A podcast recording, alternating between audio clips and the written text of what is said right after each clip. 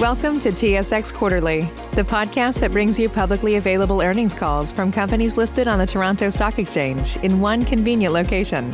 Gone are the days of looking through confusing websites. You'll find the important information right here. Enjoy the call.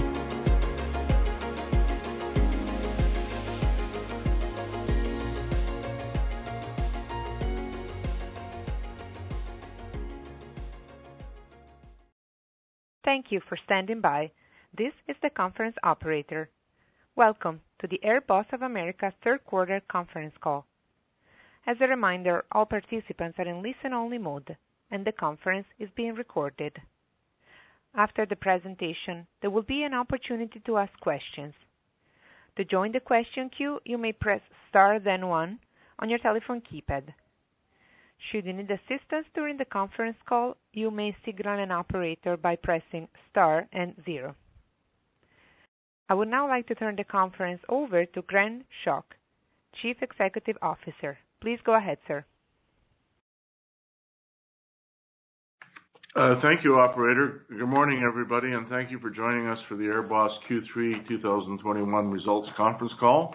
I'm Gren Schoch. I'm the Chairman and CEO of AirBoss. Here with me today are Chris Bitsakakis, our President and COO, uh, Frank Ientile, our CFO, and Chris Figel, our Executive VP and General Counsel.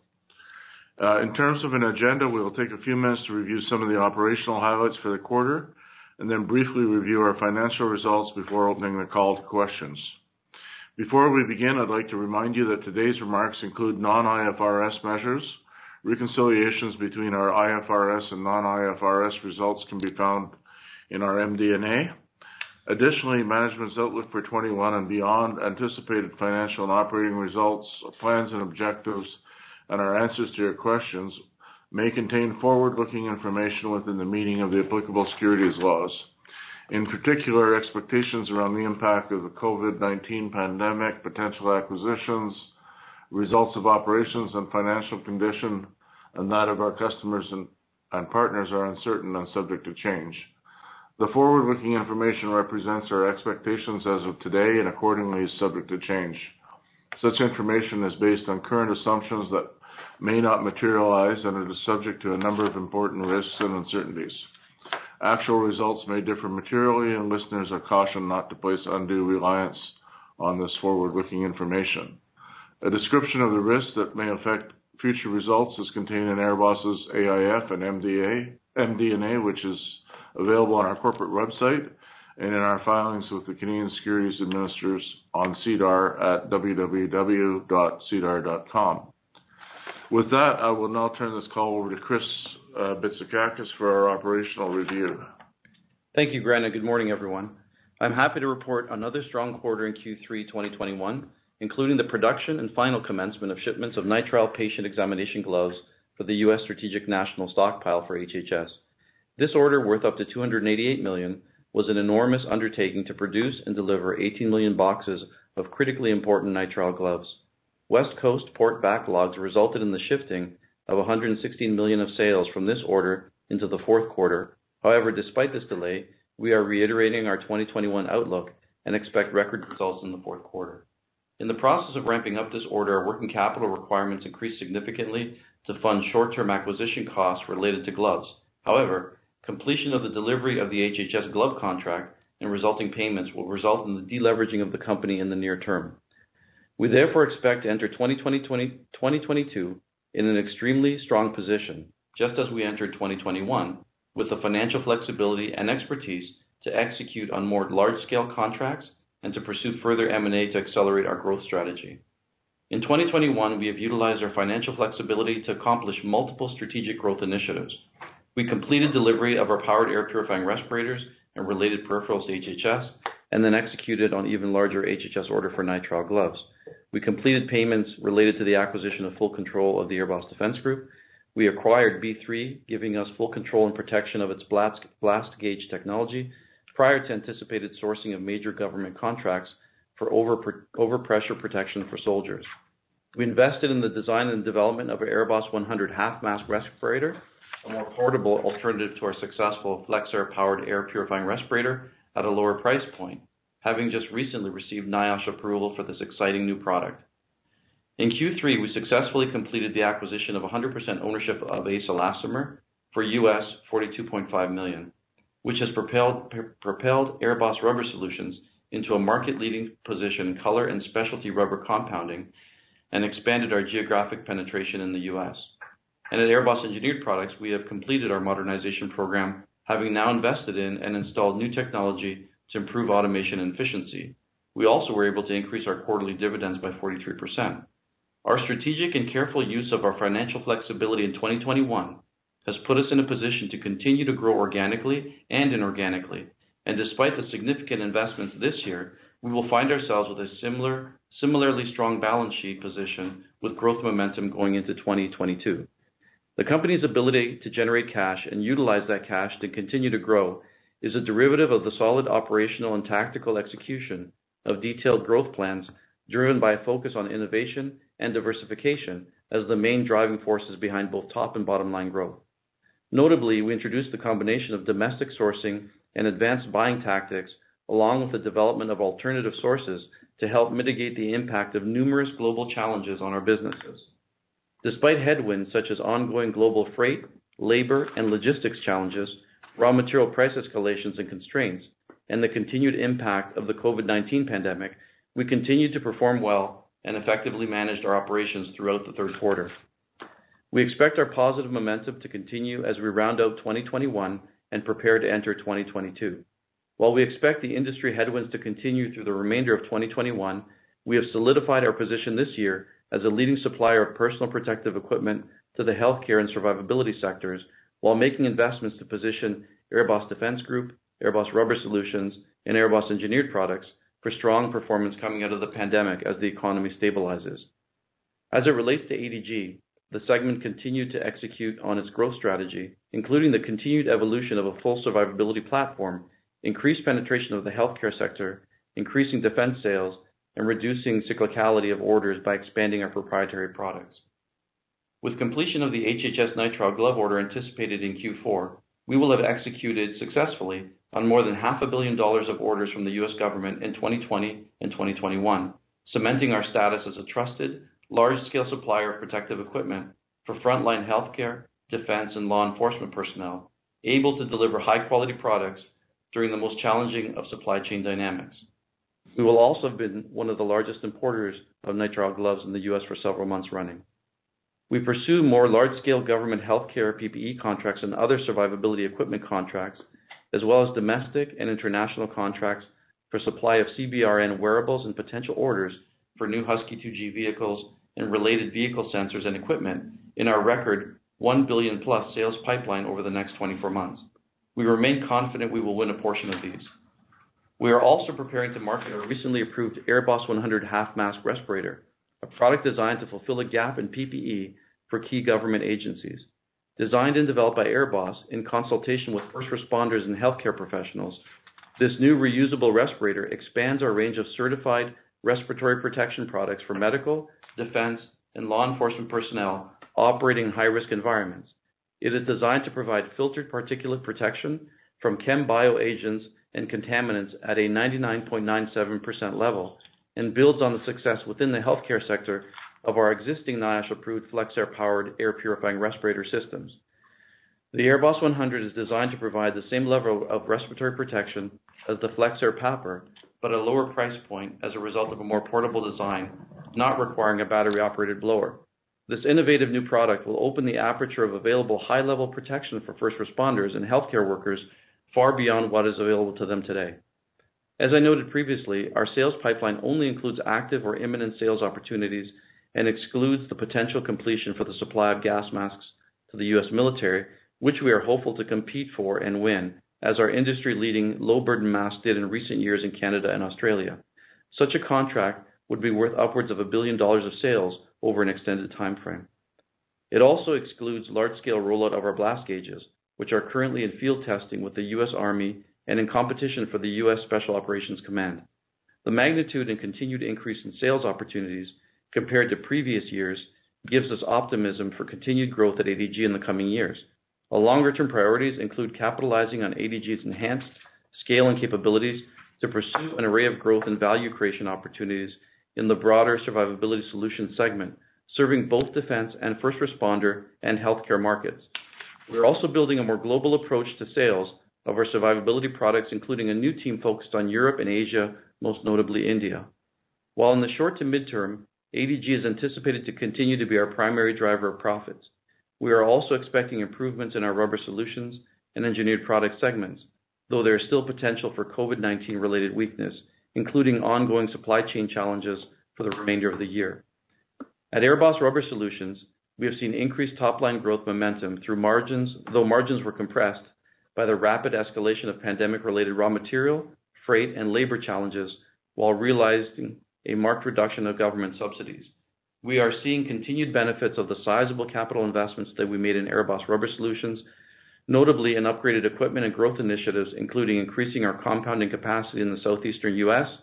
and adding dedicated color and specialty compounding lines, along with a new R&D lab at our flagship facility in Kitchener, Ontario.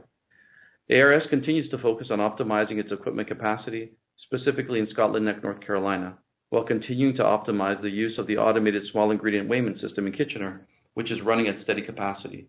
Despite adding 15% capacity from our organic investments, excluding ACE, we are now running at over 70% of the upsized capacity versus 60% in 2017 before we began the transformation of ARS.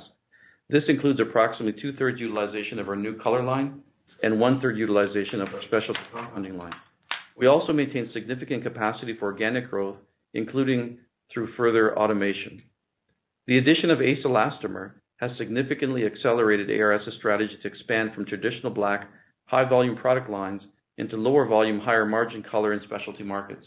In addition, the acquisition has expanded ARS's reach into the U.S. South and Midwest with minimal overlap in customer base and presents opportunities for further revenue synergies. ARS recorded strong year-over-year increases in volumes as well as progressive traction this quarter, with increases across the vast majority of sectors due to increased momentum at most customers' operations. However, continued significant raw material price increases, coupled with international freight constraints, proved challenging on the supply chain. This was further challenged by continued labor shortages, primarily driven by the pandemic. The company continues to take advantage of its scale and global supply chain management expertise to onboard new customers seeking new suppliers in the current environment to drive volume and growth in its core markets, which will now be expanded into the U.S. South and Midwest by leveraging ACE's geographic footprint. ARS's focus going forward will be on operational excellence and the production of a broad array of compounded products, white and color. In Kitchener, AirBoss continued to invest in its R&D expertise and lab capital to support enhanced collaboration with customers and better reflect the company's focus on innovative R&D and proprietary technical solutions. Our longer-term priority for ARS remains to grow the segment by positioning it as a specialty supplier of choice in the North American market, with a growing focus on building defensible leadership positions in selected compound categories. We are currently reviewing potential regional expansion to the West Coast, where we have customers interested in facilitating our entrance. Although still early in the planning phases, our approach to enter that region may be through acquisition or greenfield or some combination thereof. At Engineered Products, we have continued to focus on our three-part strategy to reduce operating expenses, produce more innovative, higher margin products, and expand into non-automotive sectors.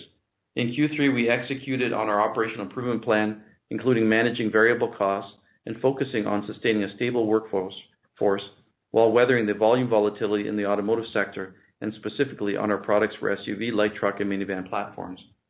We continue to drive efficiencies and best-in-class automation through the installation of a new molding platform to replace one that is more than 20 years old, which included installation of 22 new injection molding presses in a multi-year investment, with the majority being installed in Q3. In Q4, we will be installing our second fully robotic automated work cell, which will help us continue to reduce labor costs in high volume work cells, a critical requirement to increase our competitiveness with low-cost operations in Asia. By the end of 2021, we expect to have completed the modernization of AEP's asset base to the highest and most efficient standards, resulting in the ability to both increase our capability to produce more sophisticated, higher margin products and lower our operating expenses. Leveraging our modernized equipment, our technical team continues to identify opportunities to utilize our new molding platform to produce higher quality, higher margin parts. An example is our new hydraulic bushings and mounts for NVH products for non-automotive sectors. And our new team of engineers and commercial sales also continue to seek opportunities to develop new products for non-traditional sectors, including potential military use. In addition, the engineered products segment has also continued to sustain the production of certain molded defense products for ADG at its Auburn Hills, Michigan facility. Despite near-term supply chain challenges, our longer-term priority remains to drive improved performance from AEP through a combination of disciplined cost containment, client relationship expansion, new product development, sector diversification, and a much more aggressive stance on the renegotiation of low-margin contracts and any contracts that do not allow for frequent raw material escalation clauses. As an organization, our continuing momentum has placed us in a strong financial position and has given us the ability to be aggressive with opportunities that present themselves. While we have a clear strategy to grow organically, historically, we have also undertaken strategic M&A in order to make critical acquisitions, diversify our products and customer base, and penetrate new sectors. We continue to seek ways to leverage our balance sheet strength and accelerate our growth strategy through M&A, as evidenced by our recent acquisition of ACE. Our M&A strategy focuses on targeting additional acquisition opportunities across the enterprise with a focus on adding products or compounds, advanced technical capabilities, and geographic reach into selected North American and international markets. As it relates to our outlook, our growth is not dependent on M&A. It is difficult to predict the continued normalization of the economy in the near term due to the impact of COVID-19, including global supply chain issues. But as I have stated previously, the outlook remains healthy over the medium term, with industry estimates for approximately 4% top-line growth over the next five years. We have obviously outperformed the industry over the past number of years, and our aim remains to continue expanding our market share while increasing our margins through a combination of product mix and operational efficiencies, complemented with strategic and disciplined M&A. Our focus remains to cultivate strong internal processes that lead to organic growth in excess of market growth while assessing both tuck-in and transformational acquisitions as we look to leverage our strong balance sheet to accelerate our growth. With that, I will now pass the call over to Frank for the financial review. Frank. Thank you, Chris, and good morning, everyone. As a reminder, please note all dollar amounts presented are in US dollars except for dividends per share, which are in Canadian dollars. Percentage growth figures are for Q3 2021 versus Q3 2020, unless otherwise noted. Starting from the top, compared to Q3 2020, external net sales decreased 31% to $112 million on a consolidated basis, largely due to ADG's delivery of the FEMA and HHS PAPR contracts in the prior year. These decreases were partially offset by the increased sales at Rubber Solutions across the majority of customer sectors. Consolidated gross profit decreased 44%, with margins declining to approximately 23%, primarily due to product mix in the ADG segment, in addition to government-directed subsidies recognized in Q3 2020. Adjusted EBITDA decreased by 63% to 14 million, with the decline in gross profit impacted by higher administrative costs. Profit and adjusted profit attributable to the owners of the company was just over 6.9 million or $0.24 per diluted share, compared to 11.7 million or $0.47 per diluted share in Q3 of 2020. Turning to our individual segments, ADG's net sales decreased 52% to 52 million, with the decrease primarily due to the commencement of the large FEMA and HHS PAPR contract in Q3 of 2020, which was partially offset by the continued delivery of the HHS nitrile patient examination gloves in Q3 of 2021. Gross profit at AirBoss Defense Group decreased by 39% to 23 million, with the decrease driven by the change in sales previously noted, along with the reduction of government-directed wage subsidies compared to the same period in the prior year, partially offset by favorable mix of certain other products. Net sales at our AirBoss Rubber Solutions increased 34% as volumes were up 4.7%, with increases across the vast majority of sectors due to the increased momentum at most customers' operations, despite continuing supply chain challenges related to raw material supply and elevated freight costs. Gross profit at ARS decreased by 12%, driven by increased raw materials, labor and logistics costs, and a decrease in government-directed subsidies, partially offset by an increase in non-tolling volumes and managing controllable overhead costs. Net sales at the engineered products segment decreased by 25% to $28 million due to the lower volumes in the SUV light truck and minivan platforms related to the global electronic chip shortages, combined with raw material shortages, freight and logistics bottlenecks, which continued to challenge production schedules across all OEMs and tier one suppliers. This was partially offset by production of certain molded defense products. Gross profit at AEP decreased by 5.1 million to a loss of 1.3 million. This was primarily a result of lower volumes, in part due to the global electronic chip shortages in the automotive sector, combined with increased raw material costs, raw material shortages, in addition to freight and logistics constraints, partially offset by a continued focus on controllable operational cost containment. Free cash flow for the quarter was an outflow of approximately 130 million, with decreased profits, cash used for working capital of 139 million, and tax payments of 1.7 million. The working capital outflow was primarily used to fund inventory and shipping costs to deliver nitrile gloves for HHS and inventory for safety stock at Rubber Solutions. CapEx was 4.7 million in Q3 and has been approximately 13 million uh, in 2021 year to date. Our balance sheet and liquidity is in a strong position to support further M&A or other internal growth investments. Our increased revolving credit availability is now 250 million, up from 150 million, with the accordion of 75 million, up from 50 million. Approximately 200 million was drawn at the end of Q3 to pay repay prior amortizing term loan and to fund working capital related to the acquisition of nitrile glove inventories for HHS. At the end of the quarter, we had net debt of 186 million for a net leverage ratio of 2.17x EBITDA. We are reaffirming our 2021 guidance ranges for 2021 as provided in our March 16, 2021 news release and reiterated on May 12th and August 10th. Operator, that concludes our prepared remarks this morning. We would now like to open the call to questions. Thank you. We will now begin the question and answer session. To join the question queue, you may press star then one on your telephone keypad. You will hear a tone acknowledging your request. If you're using a speakerphone, please pick up your handset before pressing any keys. To withdraw your question, please press star then two. We will pause for a moment as callers join the queue. Our first question is from Yuri Lynk with Canaccord Genuity. Please go ahead. Hey, good morning, guys. Good morning. Good morning.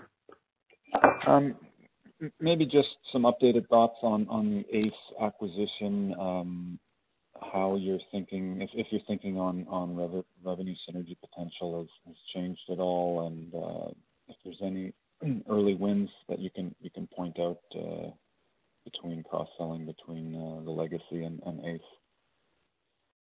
BetMGM has an unreal deal for sports fans in Maryland. Turn $5 into $150 instantly when you place your first wager at BetMGM. Simply download the BetMGM app and sign up using code OldLine150. Then place a $5 wager on any sport. You'll receive $150 in bonus bets, regardless of your wager's outcome. And if you think the fun stops there, the King of Sportsbooks has plenty of surprises in store. Check out daily promotions, same game parlays, live bets, and so much more. Download the app in Maryland today and get $150 in bonus bets instantly from your first wager. Only at BetMGM. BetMGM and GameSense remind you to play responsibly. See BetMGM.com for terms. 21 plus only. Maryland only. New customer offer. Subject to eligibility requirements. Rewards are non-withdrawable bonus bets that expire in seven days. From issuance, please play responsibly. For help, visit mdgamblinghelp.org or call 1-800-GAMBLER in partnership with MGM National Harbor. Promotional not available in Washington, D.C. Say goodbye to your credit card rewards. Greedy corporate mega stores, led by Walmart and Target, are pushing for a law in Congress to take away your hard earned cash back and travel points to line their pockets. The Durbin Marshall credit card bill would enact harmful credit card routing mandates that would end credit card rewards as we know it. If you love your credit card rewards, tell your lawmakers hands off my rewards. Tell them to oppose the Durbin Marshall credit card bill. Yeah, I can talk to that, uh, Yuri. Um, we had a fairly, I'd say, conservative uh, view of the revenue synergies when we made the acquisition of ACE. But I can tell you that as we look at it now, uh, we expect to be able to um, outperform those uh, expectations that we placed on ourselves. Uh, we've already had a couple of early wins. Uh, we've visited all the key customers uh, of ACE that currently buy uh, colored material uh, from ACE. Um, they had uh, we have a couple of cases where some of those customers needed additional capacity. Um, and uh, because we have some open capacity in in Kitchener, we were able to uh, fulfill sort of a combination plan between Kitchener and ACE to address those needs. And um, many of those customers also were buying black rubber from other competitors. Uh, and we have entered conversations about increasing the, the black rubber component based on their strong relationship with ACE.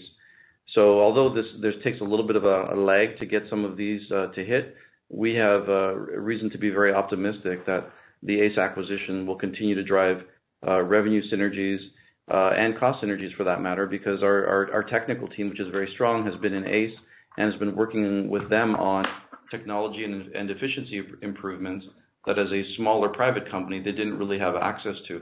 So we see this uh, playing out quite nicely as we go forward with this uh, with this acquisition of ACE.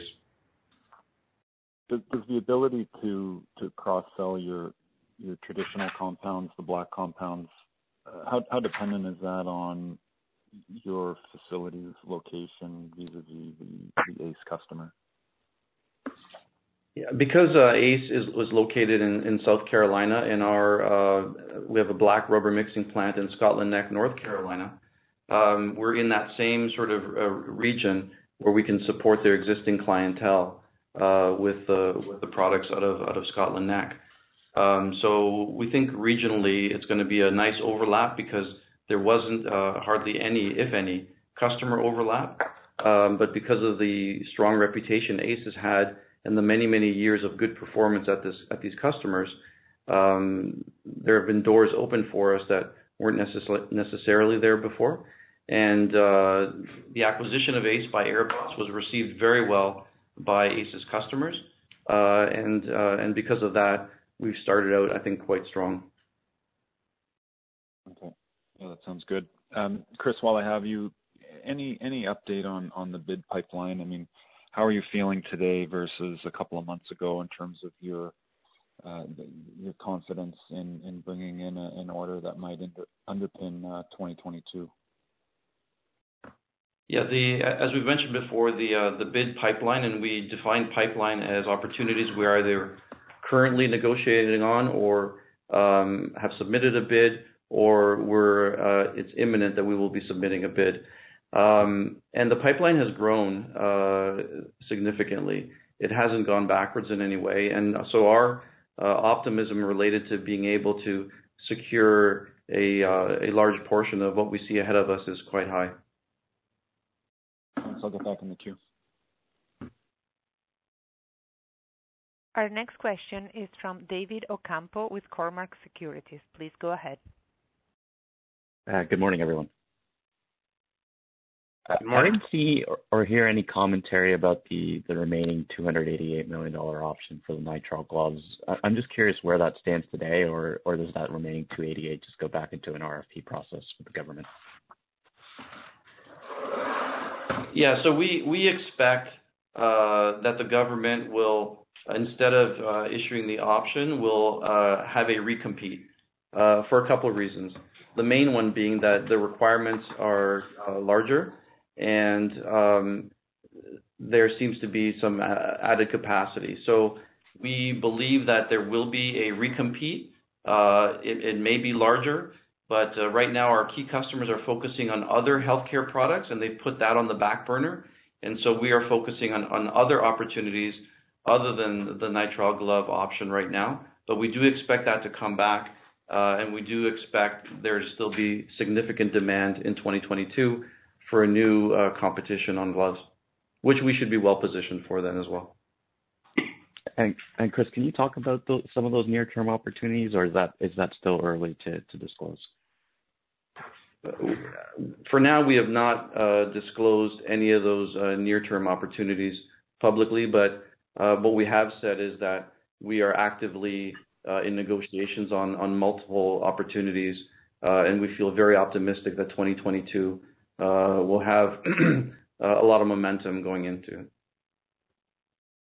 Okay. Uh, just shifting gears here to the automotive side, and that's an area that's pretty notorious for having price decreases every year. Uh, but when we look across the board, you know, the inflationary pressures are probably much higher than they've ever been before. We've heard labor increases as high as 10 or 15%, and raw material prices are going through the roof. So have you had any discussions with your customers on on potential rate increases, or or should we think about, you know, your older contracts as kind of negative or zero margin business going forward? So it's kind of a mixed bag there, uh, David. We have uh, some of our customers. We've let's say we've approached every single customer, uh, and we've been successful with multiple customers on adjusting our purchase orders to allow for freight increases, raw material increases, those kinds of things. Of course, there's documentation required, so we've been able to set up, you know, a process to pass many of those increases on. The problem is that we have probably between 25 and 30 percent uh, of our customers that are refusing to negotiate, being very difficult, uh, standing behind the current contracts, and uh, making it extremely difficult for us. So we have ramped up the conversations. We have we are now you know dealing with a very senior leadership in those particular companies so that they understand that you know we cannot continue to absorb the raw material and freight increases for them uh, having been successful with other customers, we expect them to, to fall in line as well. Um, we are not complete uh, with those negotiations yet, but we are acting very aggressively and very strongly on insisting that we get that done because we don't see any slowdown in the inflation, the price of steel and other commodities uh, continue to grow. And so as that happens, we need our our partner customers to uh, share that with us, and we've been successful with, I'd say, close to 75% of them, but the other ones not. So we need to drive that even harder here in Q4 and make sure that we enter 2022, 2022 without this uh, overhang. And, and how are those discussions in, in, in your rubber business? Is it is it better or, or you don't you don't have 20 or 30 percent of your customer base refusing uh, any pricing? So, so AirBoss Rubber Solutions uh, every single one of our contracts has the ability to pass on raw material uh, and freight economics. So we're less concerned about ARS. The issue with ARS is that there is a timing issue. Uh, traditionally, we were repricing all of our compounds quarterly, but then when the raw material escalation started to happen fast and furious, we went to monthly pricing. But even within that month, we're getting either increases that were not planned or, you know, even force majeures where we're where we're put on allocation on on on supplier, then we have to reformulate with a more expensive material. And so we're doing all these things, and therefore there's a lag. So as the raw material is going up, we're going to lag behind a little bit, and as the raw material comes back down, we'll be able to pick that all up, but it'll be out of period. Okay, that's great. I'll hop back in the queue. Thank you. Our next question is from Tim James with TD Securities. Please go ahead. Uh, thank you. Good morning, everyone. Maybe just sticking with with the topic on on the uh, the cost inflation um, and AEP in particular. Chris, if we assume for a minute that those remaining 25 to 30 percent of customers uh, that have not been helpful in negotiations so far, if we assume that there is no further progress, over what period do those contracts actually expire, which would then you know, provide you with a, a contractual opportunity to either reprice or, or walk away? And I'm just thinking about um, kind of the natural margin expansion opportunity um, that, that that could provide, I assume, as those contracts end and you can reach new terms or you know decide the business isn't economic and you and you don't want it. Yeah, that's a great question, Tim. Um, and in fact, because it's multiple contracts, there's a range. Um, some of them start to drop off uh, late 2022. Um, the majority are dropping off in 2023, with uh, the first half of 2024 being the, stragglers, so to speak. So over the next, you know, uh, one to three years, they will all have been uh, finished, uh, and they will stop being a drag on our on our overall profitability. But because we see this inflation continuing, uh, we need to be very, very aggressive uh, to get those customers in line with what uh, we're required to keep supplying them, even between now and the next and next next year and the year after. Okay, great. Um, and then just in general, could you talk about your capital expenditure kind of plans, just some guidelines on on what amount it could be for 2022, and then sort of what where uh, what type of investments uh, that you're you're planning or will make in 2022? Yeah. So right now, uh, year to date, as Frank has mentioned, we've um, uh, spent about 13 million dollars, and we should hit around 15 million by the end of the year. Um, we are right this moment, we've just had all of our strategic reviews in each of the business units, where they gave us sort of their vision of the next one to three years in terms of their growth and expansion plans. And we have not solidified the CapEx budget for next year. However, normally we're gonna be right around, you know, what depreciation is. So we expect it to be close to that 15 million dollars. But uh some of the divisions have some interesting plans that could expand on that if there's good payback.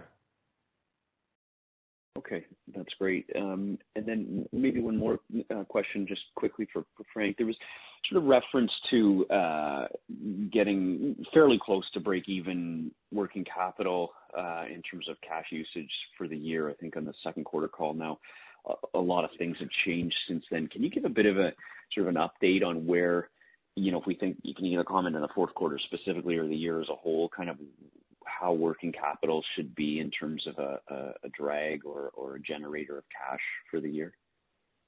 Yeah. Thanks, uh, Tim. Uh, a good question. Um, essentially, as noted, obviously Q3, uh, one, we flipped into our new facility and quite a bit of working capital was tied up, specifically on the inventory for the HHS nitrile gloves. In addition, obviously, there was some AR and investment in some safety stock inventory. We are now seeing the conversion of the remaining portion of the HHS contract converting in Q4, and uh, the cash conversion is starting to come in. So we still anticipate to get close to that uh, breakeven by year-end, uh, deleveraging and obviously being in a very strong position financially and from a cash flow perspective as we enter 2022. Okay, that's great. That's those are all the questions I had. Thank you very much. Thank you. Our next question is from Kevin Chiang with CIBC. Please go ahead. Uh, thanks for taking my question here. Um, maybe just following up on Tim's working capital question. Um, I think in the prepared remarks, um, I guess the suggestion is your inventory will definitely uh, normalize because you'll have delivered uh, on the HHS glove contract. In terms of accounts receivable, are there any receivables that bleed in from that contract into 2022, or does that get get paid up uh, by year-end as well? Or your anticipation does it get paid up by year-end as well? Yeah, that's a great uh, question, Kevin. Uh, we anticipate, and again, we have very strong payment terms in that regard. We anticipate a very small portion to you know bleed into 2022, and I would suggest it'd probably uh, be less than 10% of the remaining contract value that would bleed into 2022. The conversion is going uh, according to our plan in Q4, and we anticipate having very little overhang into the next year. Okay. That that that's helpful. Um, maybe if I could turn to ARS, and and you noted, Chris, um, you know, the the freight and commodity price pass-through, you know, maybe a little bit of a a timing delta, and I appreciate the volatility in those uh in those inputs today. You know, if if I look at, I I don't know what quarter you wanna call, you know, the the rapid pace of inflation picking up. But you know, if if I look at maybe some points in 2020, you were, you know, hovering in the high teens of gross margin within ARS, you know, today around 12%. So if I look at, I don't know, let's call it a 6-7 point delta, is there a way to think about how much of that might be structural costs you need to deal with, you know, like higher labor versus maybe transient costs that you'll recover as, you know, as you pointed out, as as some of these uh, inflationary pressures either ease or as you get to kind of recoup them through your, through um, you know, through these contracts? Sure. I mean, I mean, certainly, and particularly in Q3, there were some significant uh, raw material challenges, uh, both from a delivery and from a cost perspective, but also significant labor challenges as well. As you know, most of the regions that we operate within, you know, have certain allowances for time off for COVID-19 testing and other things like that. And and we've seen, uh, you know, with a lot of government subsidies for people, it's been very difficult to get people to come into work every single day. It's also been very difficult to attract new people. So we've had to make some structural changes on our labor side to make sure that we attract, retain, and and um, reward people that uh, with strong attendance. So that certainly I would call that a, a structural component that we think we will also be able to build into our pricing going forward. Um, and on the raw material side, uh, we of course are in the process of building that in going forward. So in terms of the actual structural piece of it, I think we'll be able to pass on all those additional costs, um, you know, to uh, to our customers through uh, the cost of the product and the pricing that we that we offer. Uh, because all of our competitors are in exactly the same boat that we are. Uh, everyone is having to address the labor issues, and it's certainly more costly. Everyone is addressing the absenteeism issues, and they're working more overtime. So those, I think, uh, will eventually get passed on. Now, having said that, Q4 has already started to come down a little bit from uh, on the labor side, uh, but the raw material side has not continued to um, it, continues to increase. So um, we will build all those added costs into our pricing going forward, again, with a little bit of a lag time. Okay, that's that's that's helpful. And then I get, you know, you talked about some of the productive capacity you have within ARS, which which I suspect is a is, is a is a real competitive advantage here, just just given the supply chain disruptions broadly in your industry. I guess I'm wondering, what's the bottleneck to kind of get that utilization higher? Is is it primarily labor and maybe sourcing raw materials that's that's the bottleneck? Or is it, is it, you know, you know, get, getting the right contracts to make sure that customers or that, or that you're not, you know, assuming too much risk given all the volatility and, and, you know, getting those contracts across the line has been the bottleneck? Just just, just wondering, you know, how you see the glide path forward to get utilization rates higher. Yeah, I mean, we have a very detailed uh, and aggressive plan to continue to grow ARS organically and inorganically, as we've mentioned before. Um, in terms of bottlenecks, um, I'd say for Q3, labor was a real bottleneck. It was uh, extremely difficult to, uh, you know, because you would schedule certain shifts and you wouldn't be able to get them in. So it was a little bit difficult. Having said that, things look look like they're starting to improve now in Q4.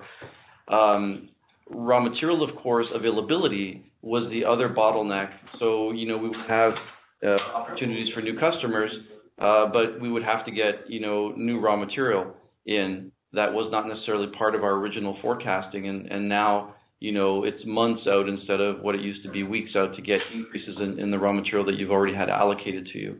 Um, I think both of those issues will come under control, and we're working on several fairly large-sized uh, growth, organic growth opportunities, uh, particularly for Scotland Neck. You know, we installed that new mixing line uh, a year and a half ago, and and now we're starting to see the availability of business to fill it as long as we can get the labor in line and the raw materials. So, um, we're pretty bullish on being able to continue to grow our capacity that way. Now, of course, there is a timing involved in that first you develop the formula and then you you uh, create uh, small samples. The customer tries those samples. Then you do larger samples, and then you get feedback. And then we have our people on their production lines taking notes on on on what needs to happen, what needs to change.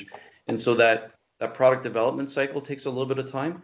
But once uh, once we launch it, uh, it's a very sticky relationship. As you know, most of our customers have been with us between 10 and 30 years. So once they come on board, they stay on board. So we're going to see a lot of organic growth uh, in in ARS. Uh, the only bottleneck is a little bit on the labor side and, and the raw material side, but even there, we're, we're we're finding ways to mitigate that now.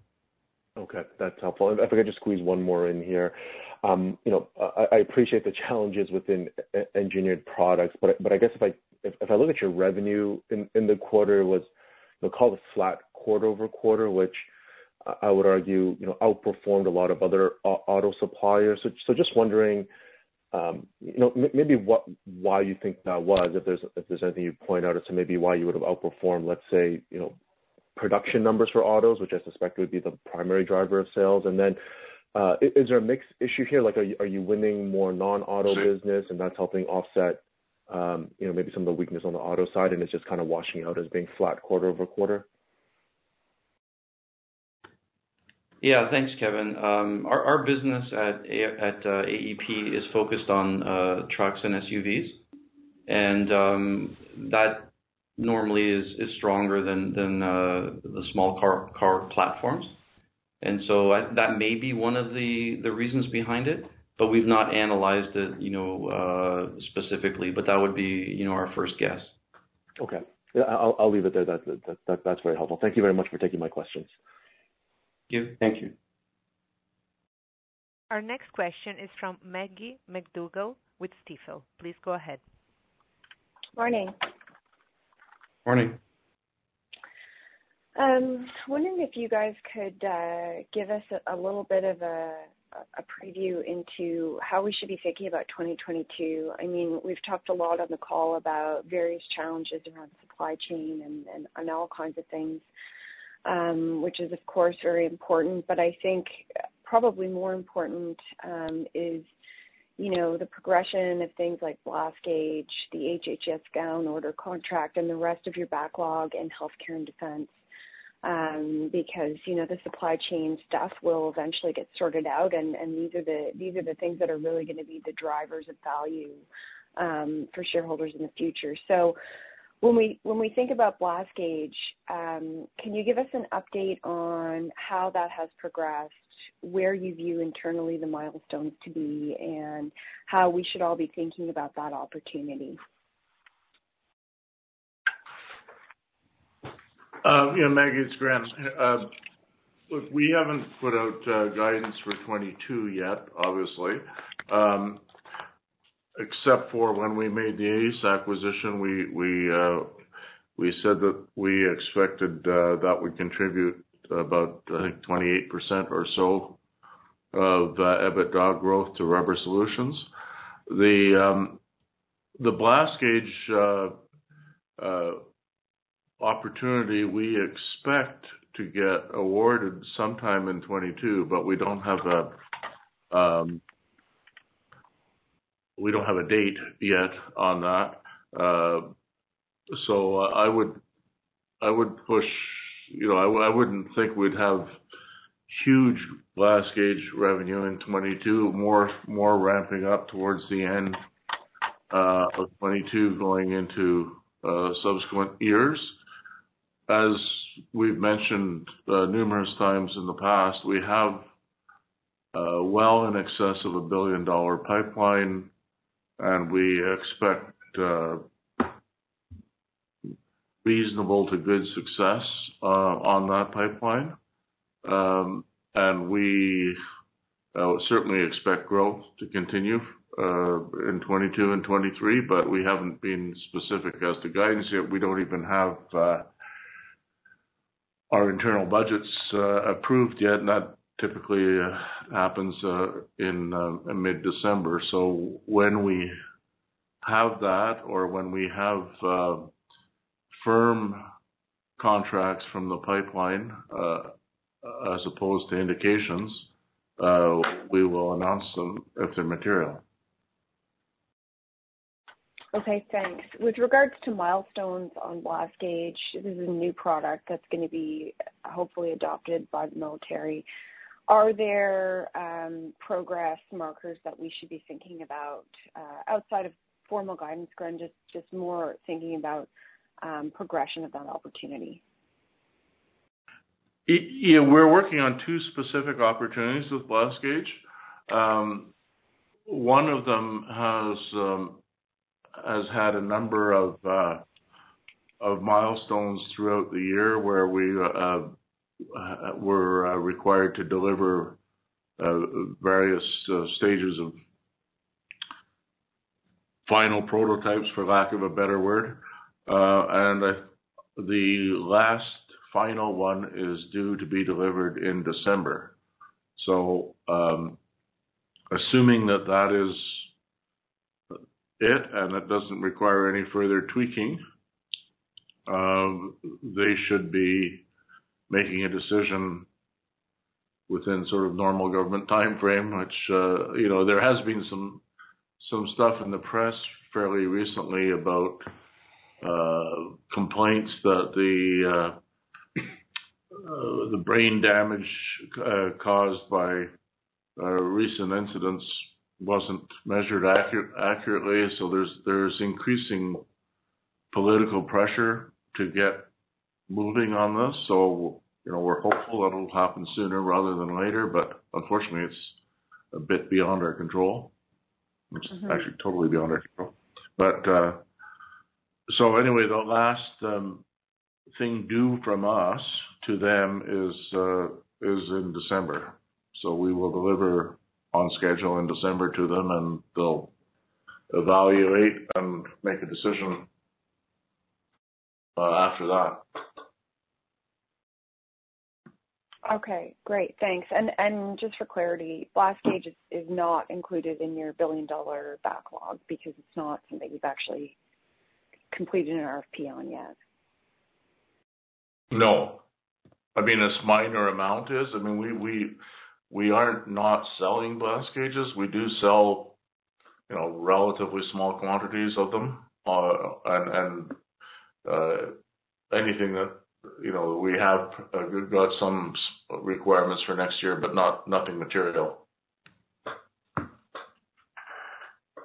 Okay, thanks. And then on the HHS gown contract, which was listed on the website on Friday, um, the notice for uh, sole source um, opportunity, I, read here that no more um, no more proposals can be entered past November 12th, which is the end of this week.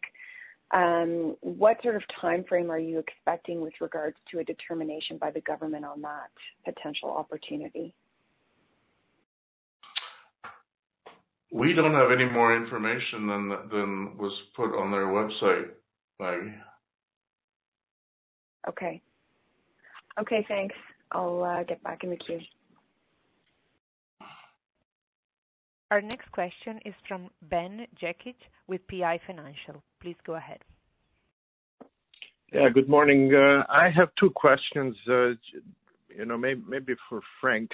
Just with regards to net debt, um, if you can uh, just maybe elaborate a little bit how we should think about that until the end of 2022. So I'm assuming there there will be a rebound in in the fourth quarter after the glove shipment is delivered. You know, is is it going to be sort of, you know, like a Q2 level plus, you know, plus what was borrowed to to uh pay for ACE Elastomer or like? yeah, thanks for that question, Ben. Mm-hmm. Yeah, we we expect uh, the deleveraging profile to put us back into sort of the Q2 level of net debt, with the addition, obviously, of ACE. But, uh, you know, we anticipate strong cash flow with a significant deleveraging profile. And, you know, by the end of 2022, again, it's very early, but subject to our working capital requirements, we're gonna be in the same healthy position that we've seen sort of earlier this year, both in Q1 and Q2. Oh, that's, that's great. And then the second question, minor question, uh, with regards to 2021 guidance, you're still keeping, uh, if I'm calculating correctly, about $80 million um, range on on the revenue side. And now we're sort of two months before the end of the year. Is it is there a reason why it's why it's still at the 80 million? Like, what does 630 represent versus 710? Like, are you keeping some flexibility for last-minute orders, or?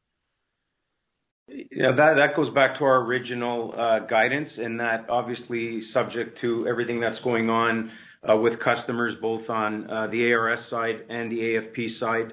Um, you know, that's the range we've given, and we're sticking, you know, within that range uh, from previous note. Uh, there's nothing built in for cushion, but we wanted to give ourselves that flexibility subject to the volatility in the market as it relates to volumes and sales. But we're still reconfirming our full year guidance. Gotcha. Okay, thank you. I'll go back in the queue. This concludes the question and answer session. I would like to turn the conference back over to Grant Schoch for any closing remarks. Um, thank you, operator, and thank you again to everybody for attending this morning's call. Uh, we're all proud of how we've performed this year, and I want to thank employees across the organization for this. We're excited for the future of the company going forward. Uh, until then, we hope you're all keeping safe and well, and we will uh, talk to you on the next on the next call. Uh, Thank you. This concludes today's conference call. You may disconnect your lines. Thank you for participating, and have a pleasant day. BetMGM has an unreal deal for sports fans in Maryland. Turn $5 into $150 instantly when you place your first wager at BetMGM. Simply download the BetMGM app and sign up using code OldLine150. Then, place a $5 wager on any sport. You'll receive $150 in bonus bets, regardless of your wager's outcome. And if you think the fun stops there, the King of Sportsbooks has plenty of surprises in store. Check out daily promotions, same game parlays, live bets, and so much more. Download the app in Maryland today and get $150 in bonus bets instantly from your first wager. Only at BetMGM. BetMGM and GameSense remind you to play responsibly. See BetMGM.com for terms. 21 plus only. Maryland only. New customer offer. Subject to eligibility requirements. Rewards are non withdrawable bonus bets that expire in seven days. From issuance, please play responsibly. For help, visit mdgamblinghelp.org or call 1 800 Gambler in partnership with MGM National Harbor. Promotional not available in Washington, D.C.